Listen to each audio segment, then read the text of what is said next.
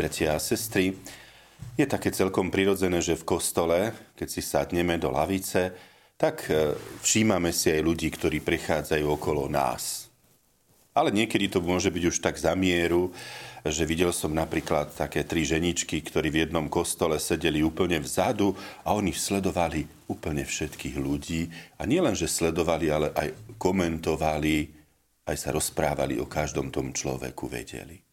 Tak to je už niečo, čo nás odvádza od toho, že prichádzame do kostola, aby sme boli spolu s Bohom. Samozrejme aj spolu s ľuďmi, veď si dávame znak pokoja, veď vytvárame spoločenstvo, alebo aj teraz cez televíziu Lux je to tiež určité spoločenstvo, kde sledujete možno aj, čo, aký je tu kvet, alebo kto má čo oblečené, aký ornát, aj nejaké detaily. A je to prirodzené, ale je dôležité, aby nás to neodviedlo od podstaty, od vzťahu s Bohom. No a pritom sa nám zdá veľmi zvláštne, že zrazu Ježiš Evanieliu sleduje, kto koľko hodí do chrámovej pokladnice.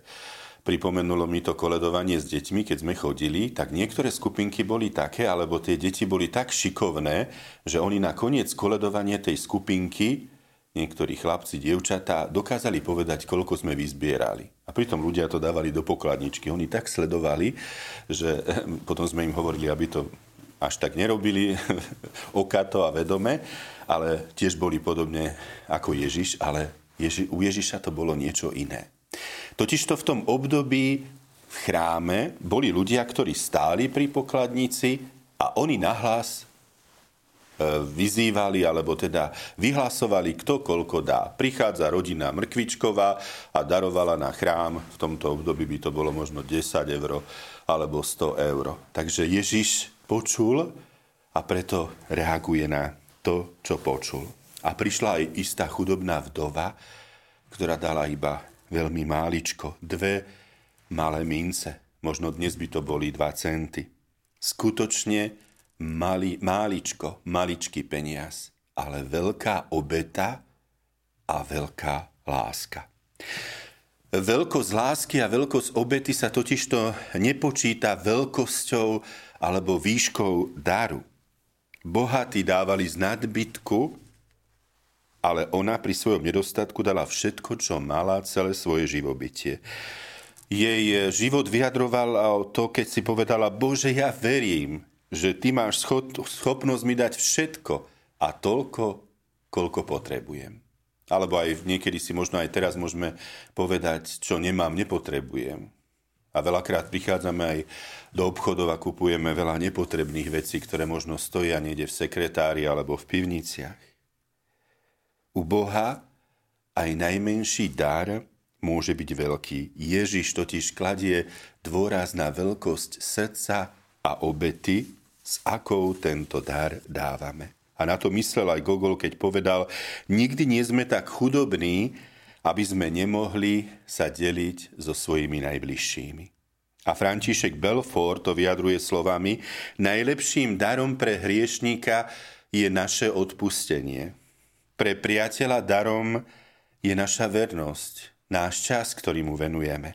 Pre dieťa najväčším darom je príklad rodiča, starého rodiča. Pre otca, keď mu prejavíme vernosť, pre matku najväčším darom je naše srdce, a pre suseda naša ruka a ochota pomôcť. Bratia a sestry, jedna stará legenda hovorí o tom, ako jeden panovník sa rozhodol, že na vlastné náklady postaví chrám. A chcel sa tým chváliť a samozrejme, keď bol chrám postavený, tak na priečeli toho chrámu bola tabulka, kde bolo napísané panovník XY postavil tento chrám, ďakujeme mu za jeho štedrosť. No ale aký bol prekvapený, keď na druhý deň, potom ako otvorili kostol, na tabulke už nebolo jeho meno, ale bolo tam meno jednej jednoduchej ženy. Dal si ju zavolať a pýtal sa, čo výnimočné ona urobila pre ten kostol. Veď on dal všetky peniaze naň. A prekvapená žena sa priznala, že raz keď sa staval chrám a kone ťahali veľmi ťažký náklad a boli unavené a smedné, hladné, hodila im trochu sena a pritom myslela na Boha. Bratia a sestry, dobrý čin vykonaný s láskou tejto ženy bol v očiach Boha cennejší ako všetky náklady, ktoré boli vynaložené na tento chrám. Totižto tá žena pomohla tým koňom s vodou a so senom s láskou, ale panovník stával chrám na svoju česť a slávu aby ho ľudia chválili, aby po ňom niečo zostalo. A on vôbec nemyslel na Boha, myslel iba na seba. A svätý Pavol Apoštol to povedal, ty, či teda jete, či pijete, či čokoľvek iné robíte, všetko robíte na Božiu slávu. A všetko, bratia a sestry, čo robíme s láskou, nás požehnáva tak ako modlitba. Ak, ak sa dnes budete modliť s láskou, ak budete možno pripravovať obed s láskou, alebo niekomu telefonovať s láskou, alebo niekoho pozdravíte, tak nás to požehnáva a posilňuje tak ako modlitba. Tak vám prajeme, aby dnešný deň bol naplnený takouto láskou. Amen.